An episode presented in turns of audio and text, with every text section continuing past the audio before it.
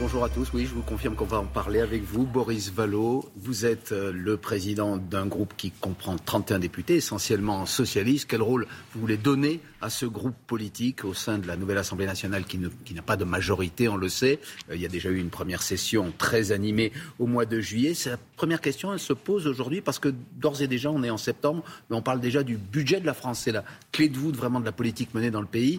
Euh, le ministre du Budget, Gabriel Attal, vous a tendu la main, toutes les oppositions, en vous demandant de collaborer à ce budget. Que lui répondez-vous? Écoutez, la, main tendue, pourvu qu'elle soit sincère euh, et qu'elle manifeste un désir d'entendre les oppositions, euh, on, peut, on peut la saisir.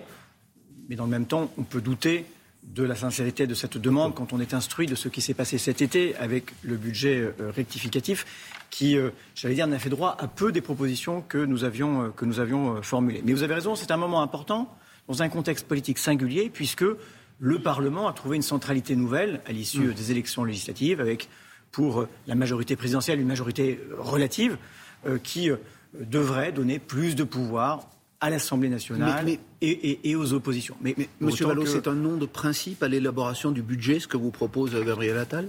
Je vous ai dit euh, l'inverse. Je vous ai dit qu'on était prêt euh, à, cette, discussion. Vous, êtes plus que. Nous, formulerons un certain vous avez des doutes, quoi, Nous formulerons un certain nombre de propositions. C'était évoqué tout à l'heure. La question des super profits euh, des multinationales, notamment des, des énergéticiens, est posée. Nous avions fait des propositions cet été qui ont été refusées. La Première ministre est dite ouverte, mais un peu contredite par Gabriel Attal. On va les regarder. Si les propositions euh, sont acceptables juridiquement, dit-il, euh, le ministre du Budget hier dans une interview, euh, on va les regarder. Vous, n'y croyez pas? Vous pensez que ce ne sont que des, non, non seulement on demande à ce qu'elles soient ah. regardées, mais qu'elles ah, soient, adoptées. Ce C'est pas, vous voyez, une, lubie de la gauche dans l'hémicycle. Axel de Tarlet parlait à l'instant des profits colossaux de CMA-CGM. Vous, vous voulez concrètement faire quoi Taxer ces super profits il y a deux sujets. Il y a, euh, en période normale, l'optimisation fiscale agressive de beaucoup des multinationales qui consolident 40% de leurs résultats dans des paradis fiscaux. Et il manque à tous les pays de l'Union européenne 20% de recettes au titre de l'impôt sur les sociétés. Ça manque à nos services publics. Et ce sont les petites entreprises qui payent les impôts euh, des multinationales qui ne, les, euh, qui ne les payent pas. Et puis, il y a une situation exceptionnelle c'est la période de, guerre que nous, venons, que nous sommes en train de vivre, avec des pénuries qui, euh, euh, néanmoins, euh, ont vu un certain nombre de multinationales faire des super profits. Et donc, nous voulons, au nom de la justice fiscale, au nom de la solidarité dans l'effort à accomplir, que ces multinationales soient taxées.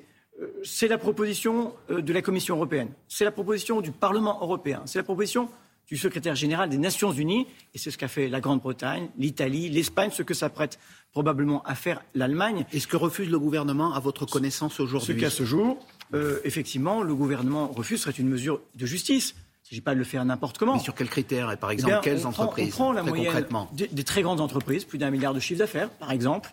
Euh, il faudrait prendre ce qu'a été la moyenne du, des résultats et du chiffre d'affaires euh, avant la crise de la Covid, et puis ce qui apparaît d'évidence comme des surprofits, le fruit d'une rente, Mathieu Plane le disait tout à l'heure, et non pas d'un investissement, eh bien, soit taxé, là aussi de façon euh, progressive en fonction Et ça ne fera pas fuir les investisseurs, les entreprises vers d'autres pays plus indulgents fiscalement C'est-à-dire vers euh, l'Allemagne, vers euh, l'Italie, vers l'Espagne, vers la Grande-Bretagne. Écoutez, cette question-là, elle nous est posée à tous. si l'on veut de la justice en matière économique, il faut aussi que ce soit de la justice fiscale. Ça me paraît important. On reparle juste un instant du budget. Qu'est-ce que vous direz si le gouvernement, faute de majorité, recourt finalement à l'emploi euh, du fameux article 49.3 qui permet euh, un vote sur la responsabilité du gouvernement? C'est un gouvernement socialiste à, l'époque où il y avait déjà une majorité relative, celui de Michel Rocard, qu'il a le plus utilisé, 28 fois à l'époque.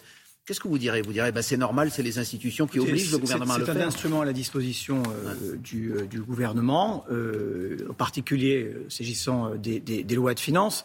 Écoutez, à ce stade, euh, moi, je veux croire que le Parlement euh, et l'Assemblée nationale auront leur utilité, que nous pourrons formuler un certain nombre de propositions. Donc un budget de compromis, c'est ce que vous, souhaitez un, un, budget, un budget euh, social et écologique, parce que les deux urgences sont celles-là. Il faut un retour de la question sociale. Vous savez, ce qui a été voté cet été, les mesures en faveur du pouvoir d'achat, vont être émoussées très rapidement. Et on voit déjà que la question du pouvoir de vivre de beaucoup de Françaises et de Français, et en particulier euh, de ceux qui ont un travail et qui n'arrivent pas à en vivre est à nouveau posée. La question des salaires doit à nouveau euh, être euh, envisagée dans le cadre du débat sur le budget. La question du financement de la transition environnementale et écologique, des économies d'énergie sont à nouveau sur la table. Bah, il faut qu'ils aient leur place, toute leur place, avec de l'ambition dans euh, ce budget. L'énergie, le pouvoir d'achat, la transition écologique, ce sont des sujets qui vont être au cœur d'une nouvelle instance voulue par Emmanuel Macron, qui va voir le jour cette semaine, le Conseil national de la refondation. Vous allez décider demain au Parti socialiste,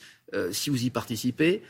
On a cru comprendre, la plupart des oppositions pour l'instant dit non. Quelle sera finalement la position du PS ce sera en effet examiné demain au Bureau national euh, du Parti socialiste. Mais ce qui sera proposé aux membres du Bureau national, c'est de ne pas participer à ce Conseil national euh, de la refondation. D'abord parce qu'il euh, y a le Parlement pour euh, le débat législatif, pour l'évaluation. Français sur deux. Pour, pour les, et, et, et, le Conseil national de la refondation sera élu par qui?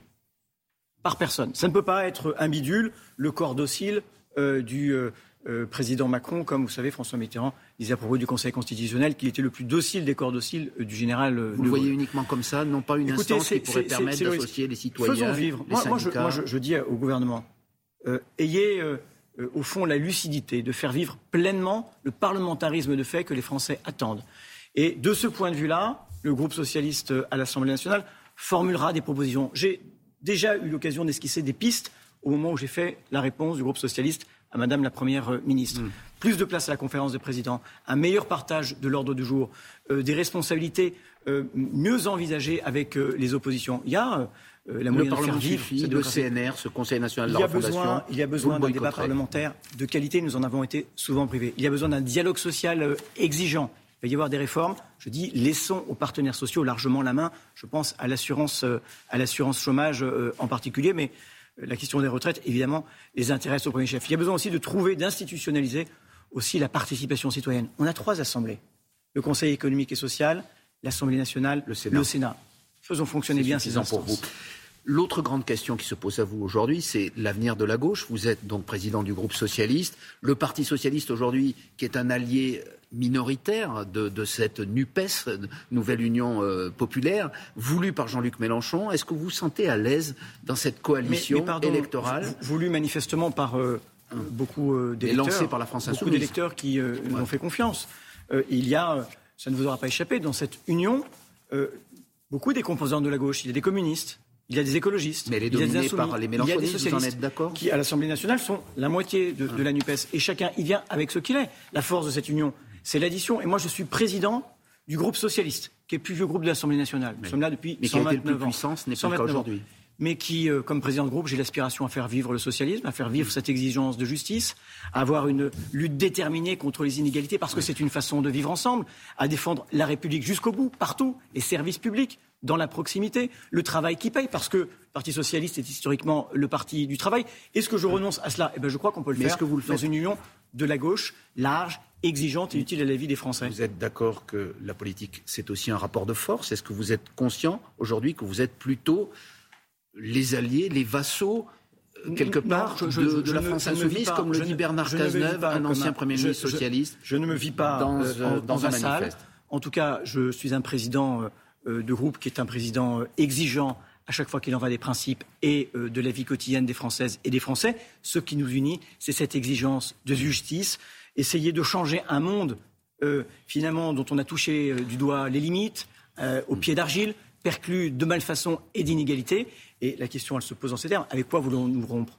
Avec un monde devenu invivable du fait des inégalités, inhabitable du fait du réchauffement que vous inspire, je reparle de Bernard Cazeneuve un instant, le manifeste euh, qu'il a fait connaître ce week-end, il y a 400 personnalités du PS qui l'ont signé, Jean-Christophe Cambadély, Stéphane Le Foll, la présidente de la région Occitanie, Carole Delga, qui disent, euh, je cite, qu'aujourd'hui, euh, il faut rompre avec l'outrance et le sectarisme et ils font allusion à votre alliance avec la France insoumise. Je pense que, je pense que euh, rompre avec euh, l'outrance euh, et le sectarisme, ça vaut partout, pour tout le monde, y compris, j'imagine, pour ceux qui l'ont signé.